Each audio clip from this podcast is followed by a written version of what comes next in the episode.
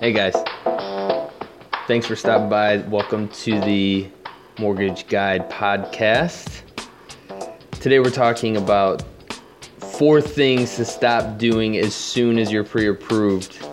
All the nightmarish things that happen to people while they're in process to get a mortgage approval um, can usually be avoided by doing a few simple things. Let's take a look. This and every episode of the Mortgage Guide podcast is brought to you by balanceprocess.com, where we bring balance to the home buying process.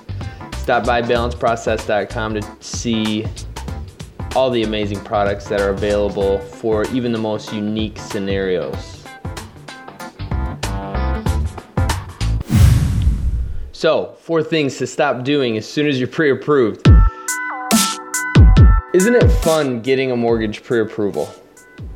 You get your credit pulled by the nice guy in the tie at the bank. You tell him about your glorious money that you have to put down on your home. You drink coffee and explain how you make a clean salary and you hardly ever use your credit cards. Of course, he's happy to print off your crisp and clean pre approval letter he connects you with the local real estate genius, and the house hunting begins. All of a sudden, your dog gets sick, and you have to pay 900 bucks to keep it alive. Sorry, old Sparky, but I can't dip into the family savings. Let's use the American Express to keep the ticker ticking.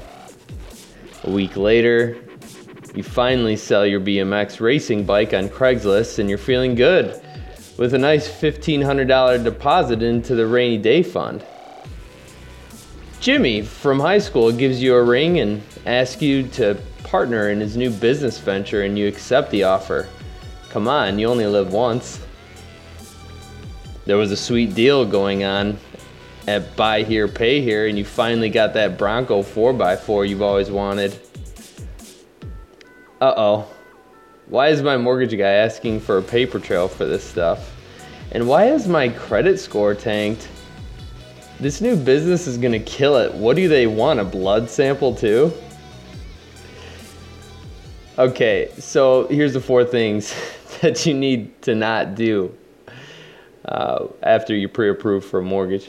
Number one, don't use your credit cards past 30% of your available balance. It'll change your scores in a way you and your lender won't like.